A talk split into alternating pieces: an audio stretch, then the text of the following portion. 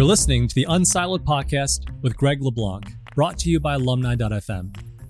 Unsiloed is a series of interdisciplinary conversations that inspire new ways of thinking about our world. So, wherever you are today, enjoy today's episode. And here's your host, Greg LeBlanc. Welcome to Unsiloed. I'm Greg LeBlanc, and I'm here today with Didier Bonnet, who is a professor of strategy and digital transformation at IMD, and also former executive vice president at consulting firm Cap Gemini. Welcome, Didier.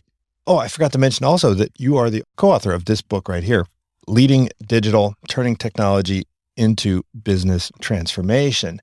Now, Didier, this book is about seven years old, and I think it was about 2014 when I started getting a huge number of requests, particularly from European companies around this topic of digital transformation. So it wasn't simply that they were looking for insight into innovation or into strategy. They had something very specific in mind, which was this thing called digital transformation. And it's been seven years, and, and you've argued in some places that there's been a lot of hype around digital transformation. There's been a lot of misconceptions around it uh, that we've now entered into a second wave of digital transformation. And you've even, I think, made the point that maybe it doesn't even make sense to talk about it because at this point, everything is digital or should be, or at least if you've survived this long, you've probably done something. so maybe we can should back up and just say, hey, what is it about digital transformation? Why aren't we just talking about innovation in general or strategy in general or good management in general? Why is it that we need to really remind people that tech is the biggest story in business, as you highlight in the book. What the complexity is, I think, is that we mustn't forget that digital transformation is a business transformation first, which is fueled by a lot of smart technology. But it's a business transformation. And like all business transformation, it's hard to put a boundary around it because it does include strategy and operation improvement and change management. And there's a people angle. And there's a, so it's kind of a fairly broad in its structure. And this is what led us to the first research and the book was basically how do we get our head around this as an executive to try to even decide what do I do in my own enterprise. So the idea with the first book was really to put a, some boundaries and some frameworks to say, how do I even start thinking through these problems so I can start doing some practical things in my organization. But as you say, it, it does span from some good strategy thinking. So you can't, one of the things we've seen over the last decade is people doing digital transformation as a default thing to do. You know, it's become kind of a corporate fashion statement. And I think the, if we go back to the principle of strategy, you have to make choices, uh, you have to allocate resources. That's what it's all about. So the why you're doing it to me is still as important today as it ever was. But then you, of course, have the technology, which is in the middle of all this. And it's incredibly important because obviously you cannot do digital transformation without making smart investment in the technology itself. But if that was the only part of transformation, then the richer company would always win, right? The, whoever has got more capital to invest in technology will win. And it's not what we found in the research. We found that, but second dimension, which was equally as important, is this notion of how you actually transform your organization for this technology. So how do people work differently? How do my processes evolve? And really that was the kind of the start of thinking for a framework that could help executive to get going on this journey of transformation. The first step, and you have sort of a playbook, which I like to, but the first step in the playbook is really about creating awareness of kind of what the challenge is. And you mentioned that a lot of companies will maybe take their senior executive team and run them through some experience, right? Some immersion experience where they get this shock and awe. I like to think that that's part of what I do with companies that come to Silicon Valley is you give them a shock and awe and say, oh, look at this and look what. But typically, what, what you'll do sometimes is you'll show them, well, this is what Google's doing, and this is what Amazon's doing, and this is what Facebook is doing, or Salesforce. But you target, you say, look, 95% of the companies out there are not those companies, and they're never going to be the, those companies. And so for those companies, laying out what the challenge is, right? How do you do that? How do you tell them, hey, look, here's what you need to think about. Here's what you need to look like. You need a vision. This is what you need to look like in the future. But it's not necessarily you're going to look like Google. How do you build that awareness? And then how do you also emphasize that this is really a leadership challenge as much as a technology challenge? Yes, you're quite right. I think part of the, I, I guess the awareness part was more important when we started the research some six, seven years ago. I mean, today, pretty much every executive I meet, you know, within five seconds, you're talking about digital transformation.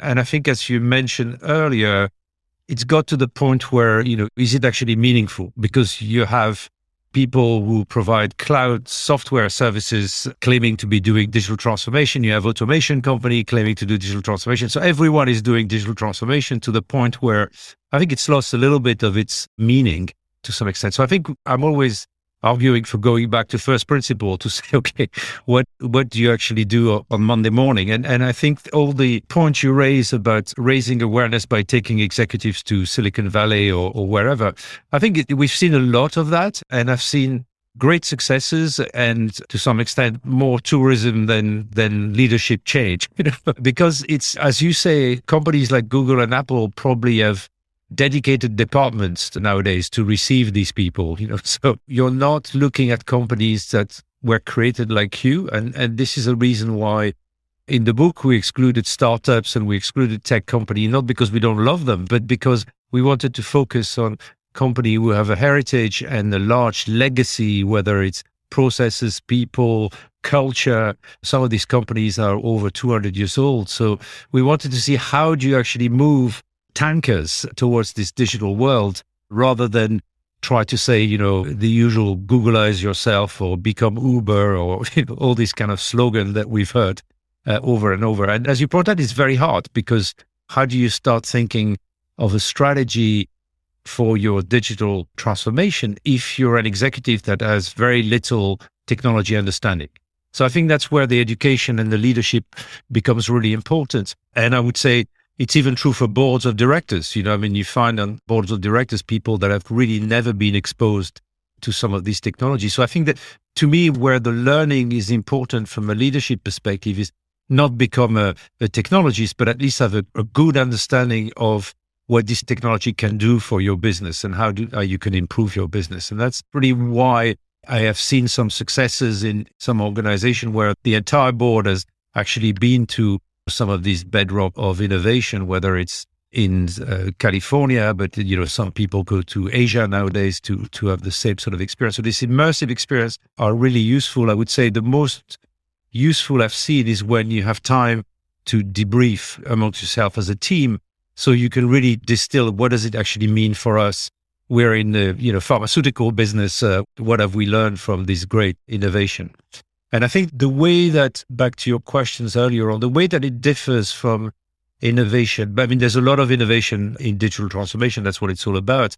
But the way it differs is that you, it's not really a function or a department or an activity where you can put boundaries for the reason I explained earlier on that it's, if you're truly trying to transform the business, then you should touch everyone from your manufacturing processes to your HR processes to your people themselves uh, and so on and so forth. So that's kind of why it's a difficult endeavor. And I think you picked up on the leadership message. I think that one of the main founding we heard in the early days. Uh, a lot of experts that were telling us that digital transformation will happen bottom up. We had uh, bring your own devices, head edge innovation, and all the people were innovate within organization and force the managers to change their practices. We found actually zero example of that, not one in the companies that we looked at, which was about uh, 400 uh, large organization.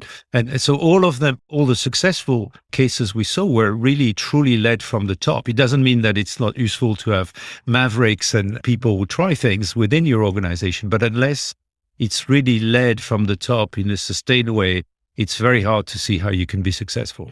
Yeah, I thought that was an interesting point because a lot of people talk about the digital organization as one that is decentralized, where an innovation idea can come from anywhere and it can bubble up and everyone's in small two pizza teams and the building blocks are all assembled and disassembled and and yet in order to get to that place you need this this very very strong leadership And so I want to get into that. I want to get into your two by two. But before we move on from this idea of awareness, how is it possible? I mean, I know obviously everyone's aware at this point, but how is it possible that people could take so long to figure out which way the wind is is blowing? I'm always a little bit surprised, and perhaps it's just because I'm in an educational institution, and so I'm constantly surrounded by a, a new batch of students every year. So I guess I, I get to see what's happening. But how is it possible that you can be in in the senior leadership of an organization?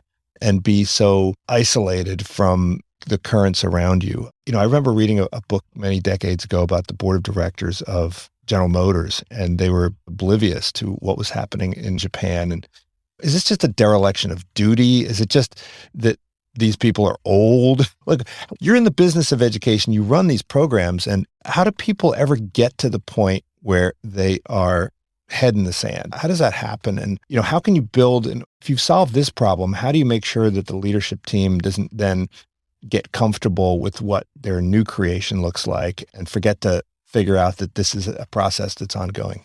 I think it's when it comes to the board. So we actually teach a program which is digital for boards of directors. And what we find is a lot of these people are actually although they may not be so there's surely a i'm sure a concern there somewhere but i don't think it's a main impediment. I mean, we've seen some board members that come on our program that are incredibly curious. So, and I think that would be one of the key characteristics that I would put on a good board member is just be curious, you know, go and, and dig out what's going on. I think the other thing that doesn't help is, and this is different by country, but certainly in most country, you have this strong separation between the board of directors and the actual executive management. And I think if you want to understand the digital world, you need to reconnect the two because the board is supposed to actually maybe not design, but at least approve and vet the strategy of the enterprise and guarantee its survival. So I think there is a duty for board of directors to really not only look at it from afar, but really start investing and questioning management constantly about what they're doing on digital transformation and monitoring progress and so on and so forth. And that's, and I think some firms, I think the mistakes that was made in the early days, because of course there's the composition of the board is important, is, you know, to do the usual, let's go somewhere, uh, let's go hire somebody from Google and then we'll be done. And we know that didn't work over the years because many companies did that and, and that doesn't work. So you need to, to have a certain contingent of people on the board that are digitally savvy that can help the other. Not the whole board, because the boards have other commitments in terms of financials and auditing and security and so on and so forth. But you do need to have a contingent of people that are very aware of what this world is all about to really guide properly uh, a firm. Do you think boards in general are too willing to take the assurances of the management team at face value, right? So, because a lot of people say that managers, their job is to create comfort for themselves, right? Their their job is to build an environment where they can relax, and uh, the board job is to prevent them from ever relaxing. Is, y- yes, is, yes. boards kind of take things at face value too much? But some do, I'm sure. And very often it's because they're being blinded by this tech talk that people throw at them. That's what we teach on the course is basically, you know, what are the right questions to ask your executive team in order to really uncover what they're truly doing. And, you know, if they come to you with, here's our new blockchain strategy, that's not a good start just say, why are we doing this? What is a business problem we're trying to solve? And all this kind of questioning, I think, is essential. So I think that's probably the reason. And then you have also differences by sectors. You know, there are some sectors that have been so attacked or impacted by the digital world, like financial services, for instance. There are others in, you know, chemical processing, for instance, where it's taking a little bit longer. So I think there are differences in how urgent it is to really truly understand this field by a different sector of industries. Now, I think you, you cite a statistic. I think you say 87%, but there's lots of different numbers being tossed around. But you say 87% of digital transformation initiatives fail to meet expectations. Is that a problem of having expectations that are too high? Do we raise expectations too high? Or is it really a problem of a failure to implement or execute the, the transformation properly? I think a bit of both. I think people, again, I think one of the problem there is people, the minute they make the investment in the technology, thinks the job's done, right? And they tend to really underestimate the transformation part So everybody focuses on the digital rather than on the transformation. And for anybody who's done a, or looked at business transformation in organization, it's always the people and the organizational side that's the most difficult to crack. And so people tend to have higher expectation or used to have a lot of high expectation about what this technology were going to do overnight without really thinking about the adoption. You know, an example would be, you know, if you remember the wave of corporate social networks that was going on with plenty of really good products that were on the market to do that. And it was, let's do a Facebook within the enterprise kind of thing, or even Facebook is doing one. You put this system in, in your corporation and you will see a lot more collaboration uh, amongst your employee. And of course, then came the deployment, the technical deployment of the tools. And most firms that I've seen, and I've seen probably half of them succeeding and half of them failing. And the difference was and that was basically launched very quickly. And the idea, and, and, potentially, I think also what the vendors were pushing is the one who failed basically focus only on the deployment. So he was like, okay, we've deployed the tool in 87 countries. Check the box. Check the box. Job done. And then you go and talk to the users in these 87 countries and they say, what the hell is that? You know, is it replacing email? Is it, you know, what is it? And the company that did succeed are people that spend as much on the technology as they did on the adoption, which is basically creating community, having community managers, that actually on a daily basis manage that. So they put the investment on the adoption as well as the technology, and that really what made the difference. And I think we're seeing a lot of that in uh, that the expectations where you put the tool in place and that's it, adoption will happen. And we know that this is not the way it works. Now, we've seen a big change, which out of the unfortunate pandemic we've been through right now, is that the adoption is actually of these tools, at least, has, has increased tremendously because there's no other game in town. So even people that were highly resistant to productivity tools like video calling or file sharing or whatever uh, had to actually do that. But generally, I think in the past, some of these mistakes were really due to this dichotomy between deploying the technology and getting it adopted. Yeah. And the importance of leadership is cannot be underemphasized. And if you're not a leader, if you're someone who's a contributor or lower down the organization and you're trying to proselytize for different tools, it, it's very difficult. I mean, I, I've been at a university for a long time and I spent probably six years trying to, seven years trying to get everybody to use Google Calendar, trying to get everybody to use Dropbox, trying to get everybody to use DocuSign. I mean, just like simple stuff. And it's just, there's a level of resistance, which is just unfathomable. And so, but you talk about this idea of the BYOD and you mentioned the fashionistas in your two by two, and you say this is like Christmas tree with lots of little ornaments. And again, I would not be, I would be very disappointed if there wasn't a single two by two in your book. So I'm glad you, you had this one. It was, I think, a very helpful one. So maybe you could walk through this, the kind of tech axis and the leadership axis, and how, where do you see companies now compared to where you saw companies back in, in 2014? In 2014, it was very clear that companies that did both tech piece and the leadership piece were outperforming the ones that did neither. Uh, is everybody in the upper right box now? I don't think so. Unfortunately, I would say that although you'd think, as you mentioned earlier, you'd think, but we should drop the term digital transformation because everything is digital and everyone should be transforming, right? But unfortunately, that's not what I'm experiencing even today with some of the clients I work with are still struggling to put this transformation in place. And part of it is really more to do with the leadership and change side than it is with the technology. It's very rare that the, the technology just doesn't work or it happens that it's maybe too complex to implement or too expensive. But the main failures are usually on the second dimension, which is how do you actually affect change in your organization? And, and back to, to your question about the matrix, I think what we're seeing today, so we had beginners as a, at the bottom left corner of the matrix, if you remember. I think we're seeing less beginners because a lot of people have actually tried to do something. I mean, it'll be it'll be uh, hard to be oblivious to what's going on today, given the amount of press that's given to digital transformation.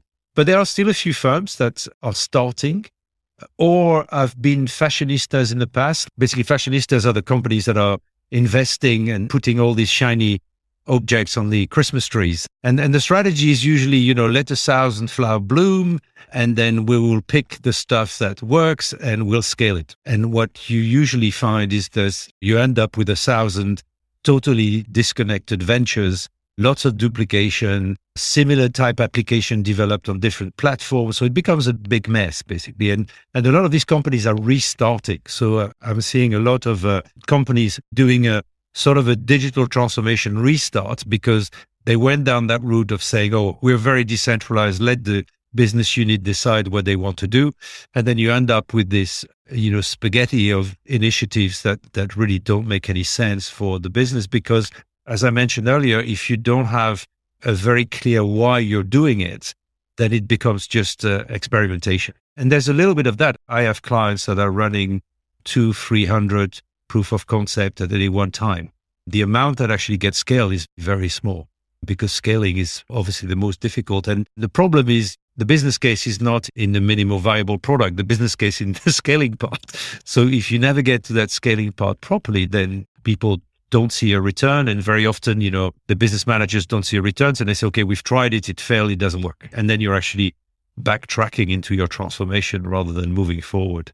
And then we have these funny categories called the conservatives, which are people that are usually pretty good at the change side, but they can't scale to the rest of the organization. And usually this is where the leaders are not strong enough to really push top down a formal program of transformation. And we've seen companies, I think in the book we used Asian Paint, which is a fantastic company. It's the biggest uh, coating company in Asia. And they did a, an amazing job in the supply chain. Everything that people would like to see in the supply chain, which is this visibility end to end between supply and demand, but they could never scale that to other departments and other function and other processes. And it actually took a change of CEO to make it happen. So that's beginners, probably less than before.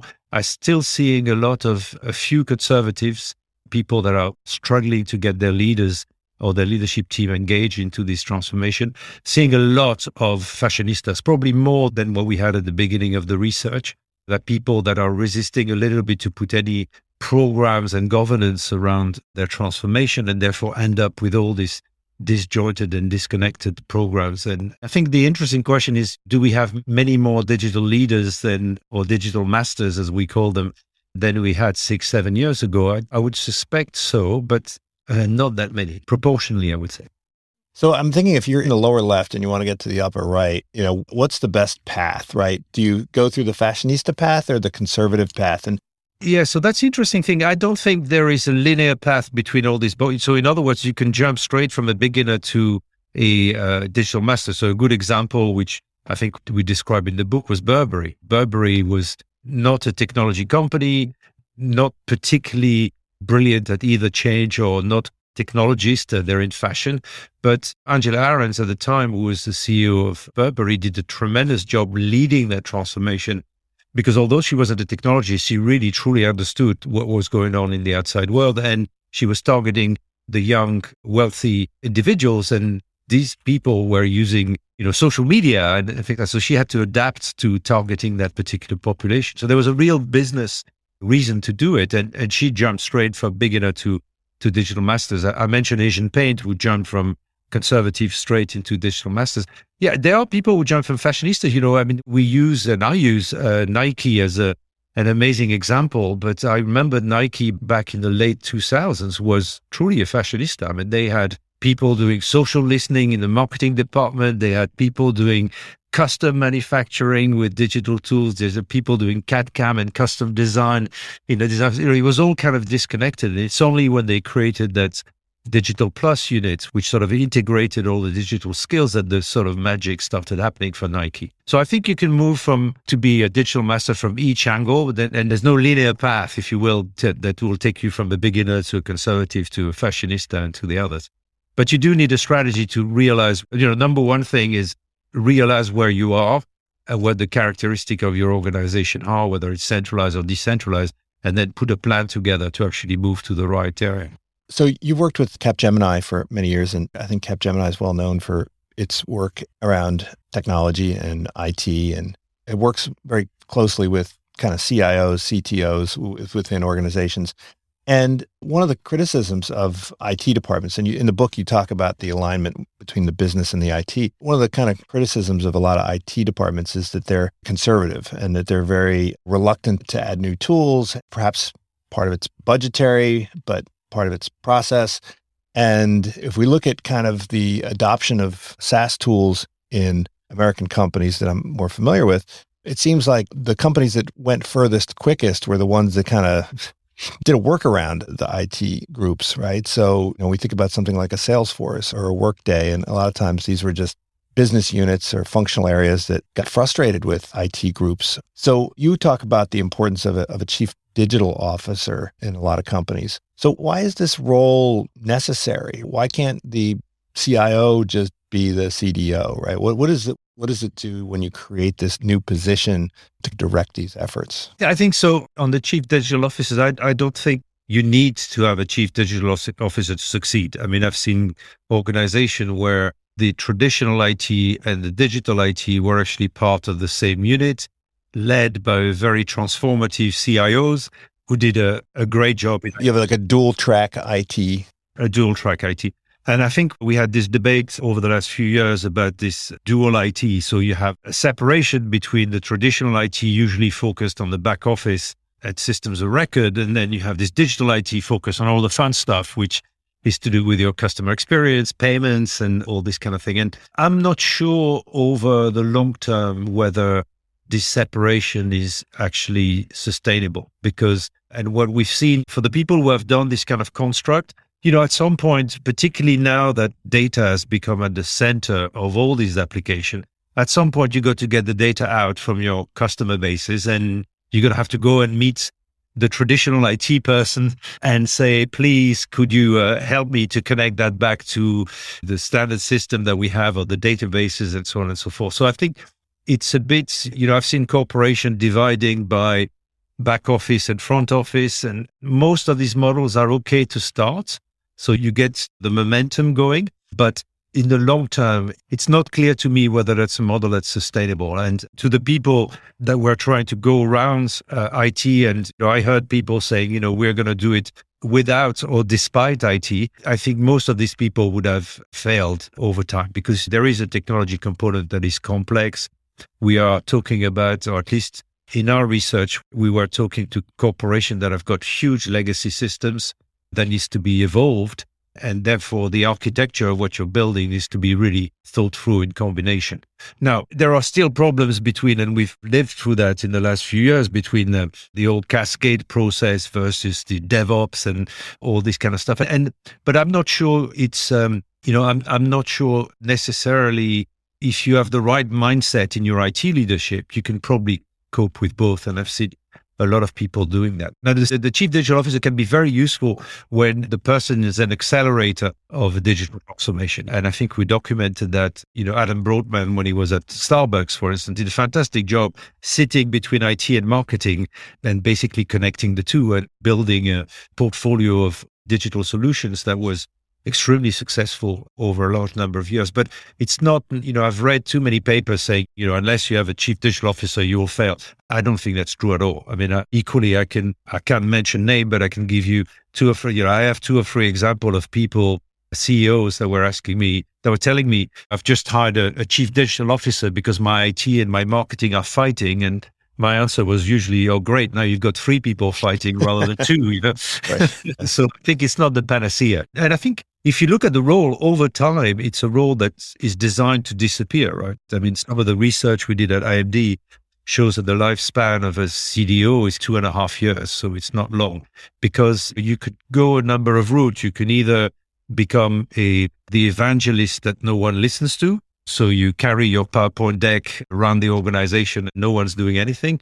Or if you're really going down the execution, then you need some decision rights, you need some budget, you need some staffing, and you also need extremely good interpersonal skills to connect with the business unit. And that's why whenever I coach or consult some of my clients on building the digital team, I always say, you know, don't just hire the bright young people that understand everything about digital hire some of the people that have been in the organization for 20 years because they will learn a lot about digital, but also they will help you to maneuver through the organization from a political and emotional and whatever other angle. So you need this mix of people to be successful. I would say particularly in complex organizations that are highly decentralized, you know, where you really need to maneuver very carefully through your digital transformation. I've always thought that within IT groups, you need to have anthropologists who really understand kind of how things work and you know, what are the problems that people are trying to solve, and really good listeners and process people. Then you needed someone who was really good with the numbers who could figure out is this a make or a buy, right? Is it something we need to build or something we can procure and figure out all the different solutions that are out there? And then you need to have someone who can like do the integration and design the interface and create that internal kind of platform. And then you need people who are like educators who go back out and tell everybody like, okay, here's what we now have and here's how you use it and here's how you make create value out of it.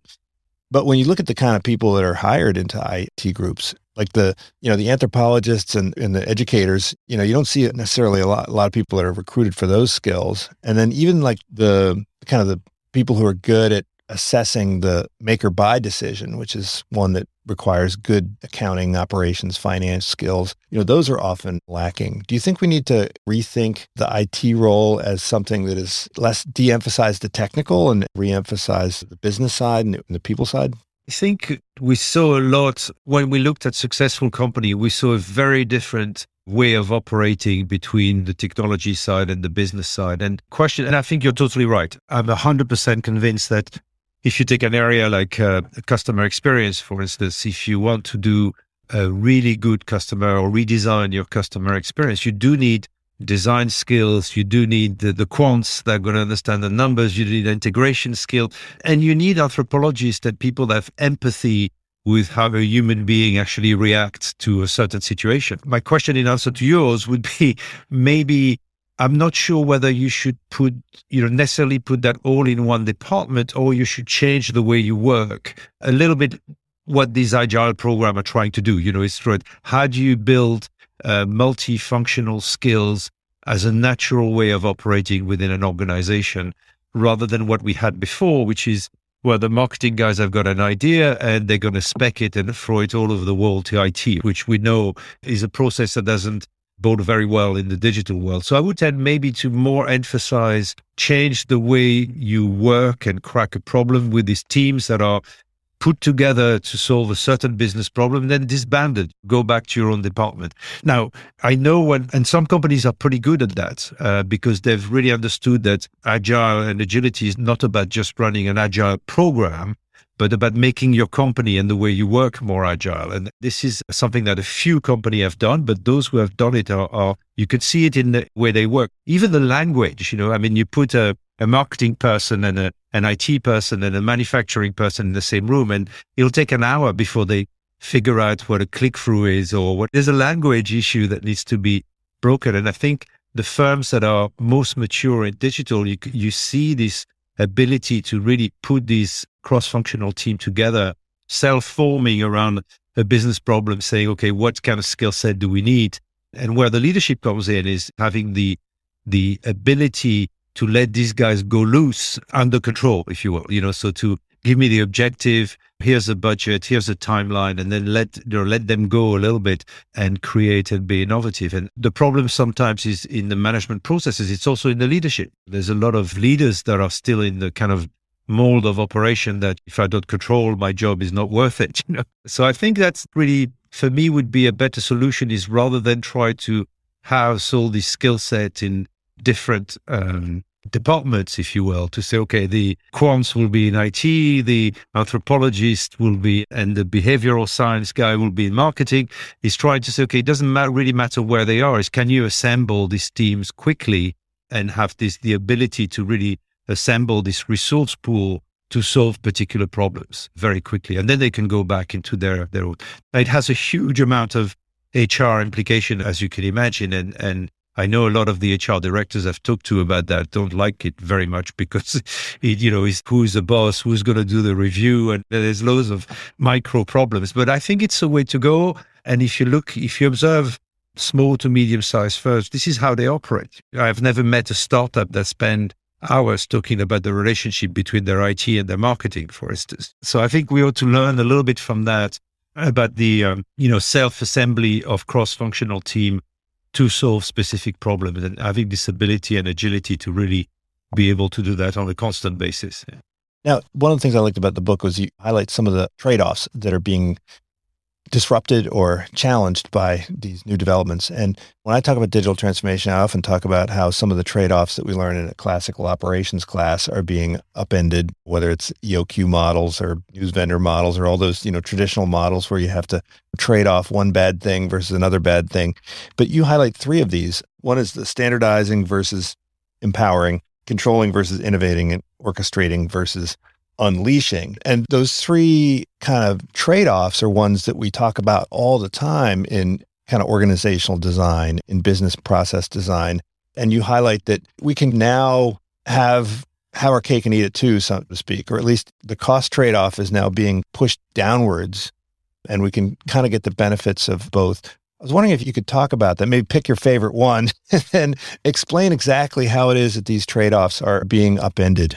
Yeah, I, think it was, it came to our mind really because looking at the traditional organizational academic papers and books that we've all grown up with. And the, it's really a story of opposition. You know, I'm centralized or decentralized. I am controlling or leaving autonomy to the people. And, and, you know, we kind of challenge that when we start looking at companies that were doing digital transformation well. And I'll give you an example. We worked with these fantastic retailers in Japan so we talked to them a lot about organizational construct and design and things. And they said, look, it doesn't matter. They said, we leave total autonomy to the people in the stores because if the store manager was usually was a 30 to 40 year old person, if the store manager does something wrong, we will let him know within seconds because we can see all the data. And that's really one of the, the answer is if your data flows are properly organized, you can actually let loose really easily because you never lo- you don't actually lose control. In the old days, it was like let them loose and pray. Today, you don't have to do that. If somebody somebody would have a dashboard, I mean, these guys are they had dashboards about all the other stores in their area and seeing how much they were selling by categories, so they could course correct. Say, "Oh, I must be doing wrong. I must be putting the wrong thing on the shelves." So all the, you know, the information was gave the ability to to the management to really let loose, let these guys try, innovate, change things. But he wasn't about let loose and pray. He was let loose and we could see what's going on and we can inform them about what's going on. And so I think there's a lot of that which is happening right now because of this data flow. Now, not all companies are able to do that, but those who are, I think, are able to start changing the nature of their organization and how they give autonomy to people in the field. And when that works, as you well know, you know, the autonomy also create job satisfaction, therefore retention. There's a whole pile of uh, secondary effect in organization and people that is actually really positive. Yeah, the trade-off we talk about a lot is rules versus discretion. And uh, one fun fact that I learned in the book is that the um, origin of the word governance the original Greek word meant to steer, and I had forgotten that. And so this is like steering with with a loose rein. You're exactly. keeping constant tabs on the horse, so you know where it's going. And if it goes the wrong way, that's when you kind of jump in and do some steering. But you use this term over and over again: digital governance. How do you think about that term? Why is this so so important? So we use that term primarily because uh, people were too focused on project and program management in a very mechanistic way using tools and how many tasks, and it was just programmatic. And what we saw in the companies who were successful is there was a layer of management or governance, uh, whatever we call it. But the purpose was really to try to crack the standard or traditional problems that all the organization have. So as you know, when you're trying to uh, deliver a digital solution, as we discussed earlier, you need uh, IT people and operations people and a finance person, and you need to coordinate all these people that traditionally in organizations sits in silo, right? And I think the purpose of governance in a digital transformation is really to try, how do we make it easy to cut across the silos, whether they're functions, geographies, or whatever else. And that's really something that really, um, I would say, demarked the companies that did that well from the others. I mentioned uh, Nike earlier on. When Nike put all these skill set together, the people that do social listening with the people that are designing shoes to the people that can actually produce them in a factory, then suddenly magical thing happened. Customizing shoes was able to do that. There was a funny example they told us about social listening in uh, in actually in South LA where the kids were stopped wearing laces and it was a fashion. All these kids were walking around with shoes without laces. They took them off. And of course the manufacturing guy said, well, that's really easy to do. You know, let's try to do a, a few lines of this shoe. So this is it's about how do you connect the dots between people that have got their ears out there, try to understand what the customers are doing and, and what they want, and the people that can actually produce all of this. And I think that's, to me, uh, a big key to succeeding in this program is really try to have to facilitate the problems that we have in traditional organization before we all become digital companies. We're still organized in pretty traditional ways. And in fact, I really believe and we're not there yet, that the next wave of digital transformation will probably be much more about organizational innovation than it will be about digital innovation. And the reason I'm saying that is because, of course, the flow of technology will continue to happen. Engineers and inventors are doing their job of inventing stuff and they're doing a great job. So we'll see this continuous flow of amazing technology coming. But unless we start adapting our organization, it's going to become very hard to work efficiently. And adapting meaning, you know, despite what everybody says, oh, my organization is really agile, blah, blah, blah, you, you go inside the organization and it's pretty much the old structure with the command and control, middle management, filtering, and so on and so forth. And I think that's, you know, if we want to go to this self-forming multifunctional team type of model that I'm describing, we need to start changing that. And it's a big ask because you need the leadership that wants to try, wants to experiment. I am also not a great fan of this kind of everything will be flat, there will be no bosses, and you know everything's going to happen. You know there are things that will remain like leadership. People want to have a boss, and and some people would like to, to be told what to do. So that's not going to change. But I think the way we structure and orchestrate organization is going to be very different, as are the kind of skill sets that we inject in various departments. You know, the one of the thing I saw in many uh, organizations that over time the marketing department changed from being 90% creatives to 90% quants. So still have a lot of creative skills, but the data became so fundamental to some of these businesses, particularly in, in B2C, but also in B2B, that the skill set had to change. And if you think about what's going on with AI nowadays and, and the ability to optimize pretty much every process that we have in an organization, I think those skill set will start uh, meshing into not just the IT or, or whatever department, but into the skill set, the fundamental skill set of doing management in an organization.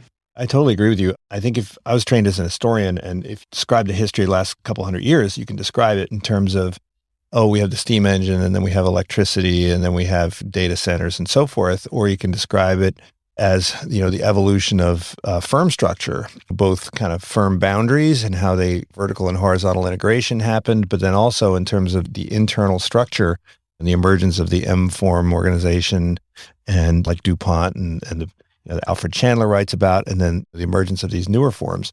And so, a couple questions on that. First of all, with respect to the corporate organizational boundaries, you've emphasized that digital transformation begins with the customer and the understanding the customer journey and understanding customer preferences.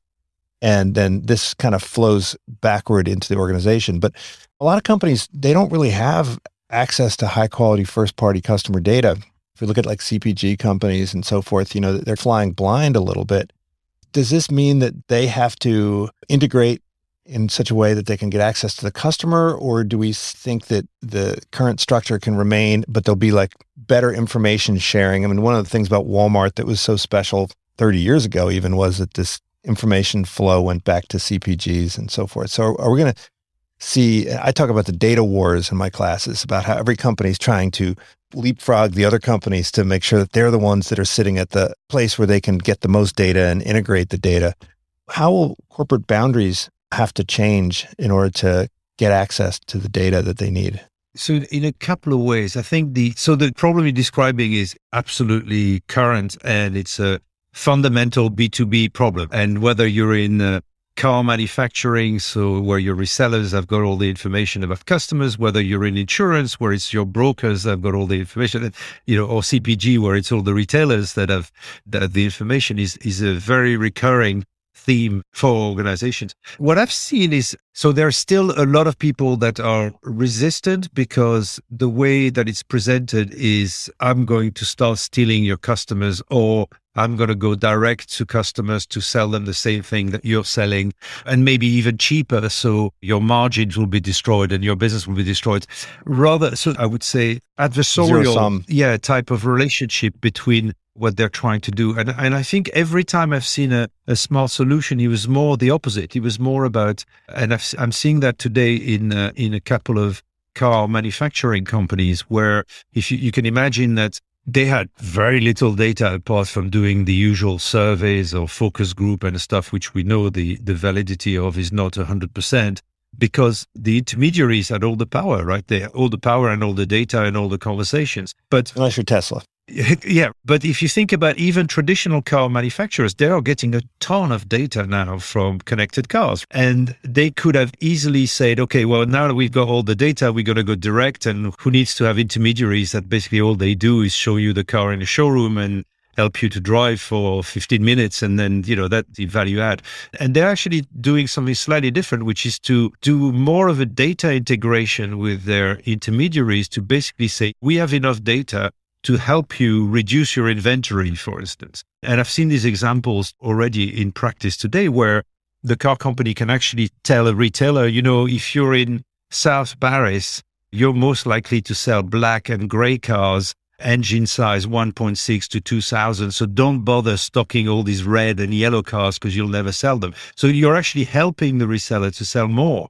And I'm seeing that today in a couple of insurance companies as well, where there are not trying to bypass the intermediaries. They're trying to help and connect their data with that of the intermediaries so everyone can win. Because if the intermediaries sell more, well, you'll, as a company, will sell more. So that's more the model I've seen than the kind of adversarial, you know, we're going to try to take you on and, and go direct in B2B at least.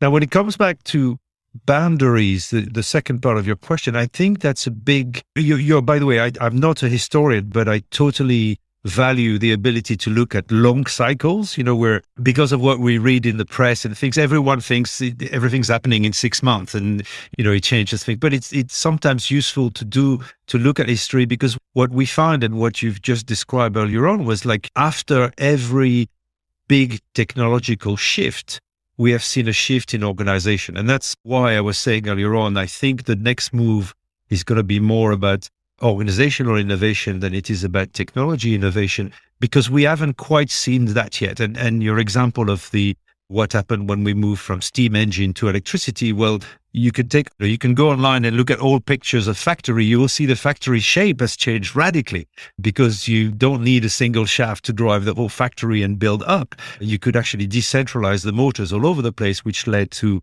the sort of chains of, of production that we've seen and then taylorism and so on and so forth. So it led a complete revolution in the way that organization actually work. And i don't think we've seen that yet with digital. We're starting to see uh, elements of it, how company makes decision through data, how you can augment an employee through having a, a, a, pile of tasks that, that he or she used to do replaced by algorithm and so on. But we, I think we're at the beginning of what this new shape will look like. And it's very hard to figure out exactly what, what it, how it's going to pan out. But I think that's the big movement I see over the next, you know, 10 to 15 years is really organization readapting the structures and the management processes to be able to cope with this highly technology intensive way of doing business. Now, you teach at, a, at IMD, and IMD, you work primarily with executives, kind of people later in their careers. You also, at one point, advocate the, that some companies might want to create like an internal digital university to kind of educate their people, their managers about what it means to be a digital manager and what exactly are the skills that you need to have to be, a, say, a digital manager. Do the universities and the business schools need to kind of rethink their curriculum and how, how we teach things? I have a colleague who is a bit of a cynic and he says that the MBA model that we have right now is designed to um, basically teach people how to run a 19th century railroad. And I think that's a little harsh, but I think we've made some progress since then. But do we, how do we need to teach people differently at the kind of undergraduate or business school level so that they can be prepared for these changes and that they don't need to be kind of re-educated later on? I wouldn't be as harsh as your commentator. I think universities and business school are making progress in terms of the teaching and, and the way we teach leadership and management and transformation and so on and strategy. Because there are fundamental changes. I grew up with Michael Porter, as you probably did. We had a very industry structure vision on how you actually craft strategies. I'm not saying this is not uh, useful anymore. It's very useful, but if a business school carry on teaching only that, I think you're probably in a dark age because the notion of an industry can be challenged. I mean, take Amazon as just one example. The notion of value chain can be challenged because most companies are moving more to ecosystems. And this is the boundary story that we were talking earlier on. Most of the source of value was either differentiation, I'm better, or low cost, I'm cheaper. Uber is both cheaper and better in my book, at least in London.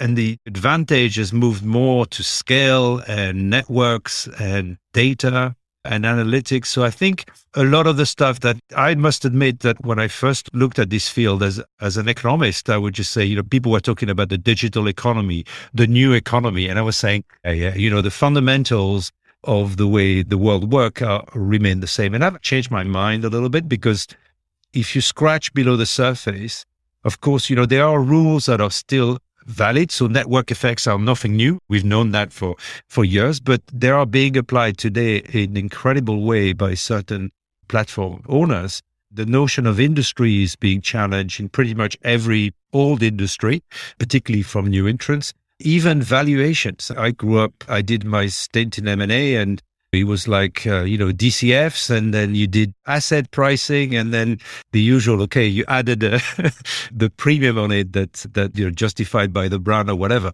But today, like, how do you value these companies on assets? It's impossible. I mean, the asset is a piece of software and the client base. And so I think you're still valuing the future earnings and growth and things. And with that comes the the situation we're in today, where I don't envy VCs very often because if you look at what they're doing, the successes are always the thing that people talk about. But as we know, and you're in the right part of the world to observe that on a daily basis, many of these people never make it.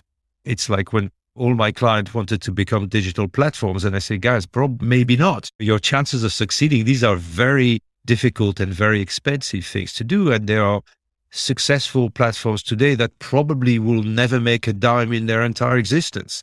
So I think we're still to some extent learning. I think I'm pretty much convinced that some of these basic economics and, and I think ways of thinking about strategy needs to evolve and therefore business school and university needs to adapt. But I, I still think we're learning a lot about the way that the economics of this platform work. And sometimes we're learning the hard way, hence some of the fluctuation in valuation that's, that's going on in some of the and some of the so-called tech stocks, which sometimes are very physical stocks called calling themselves technology companies. You know, so I think that's to me is uh, the most important thing is really to realize that there is an evolution happening.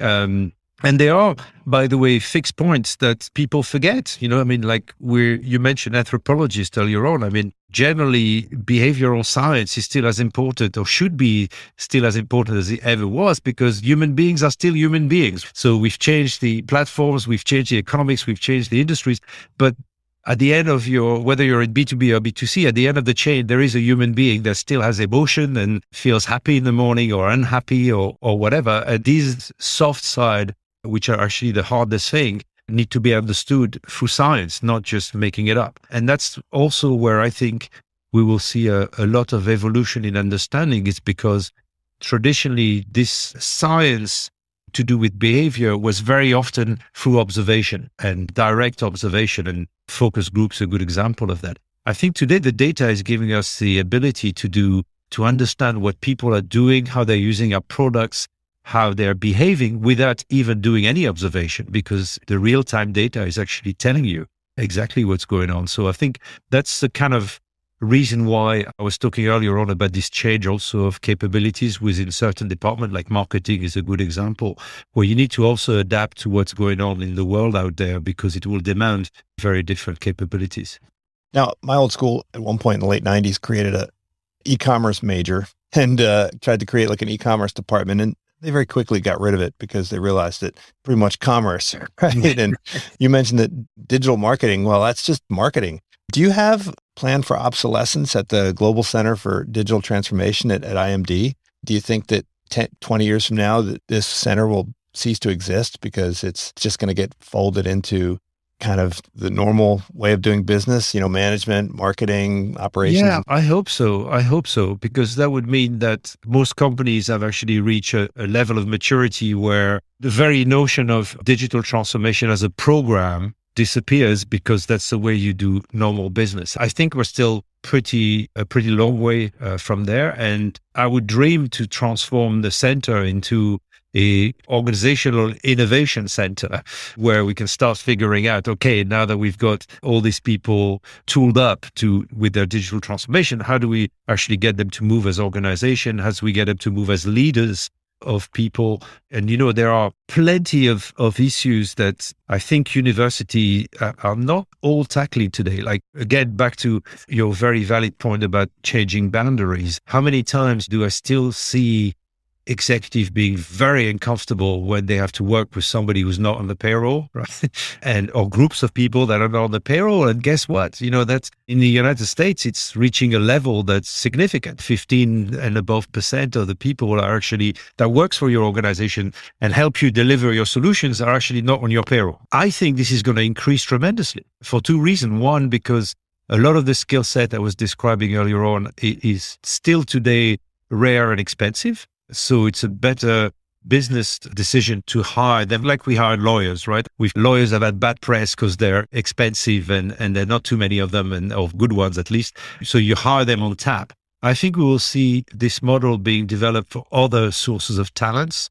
And therefore leaders need to feel comfortable having this kind of contingent workforce that may work for your company for six months and then they go do something else and learn. And there's loads of issue around security and IP and all sorts of stuff. But I think that's the direction of travel in terms of, of how organization will develop this kind of skills. And then, and I think universities, you know, back to your, your question, we cannot continue to think about the marketing department, the finance department, the uh, whatever strategy department, because we know that the business problems are themed, right? So digital transformation is a good example. I mean, to actually teach digital transformation, we have cybersecurity people, people who are focused on certain geographies like China. We have uh, economists, we have HR and behavioral people just to give the student a feel for what it takes to actually transform these organizations. And I think most business problem will be like that. I mean, take AI today. I mean, you know, it's not just about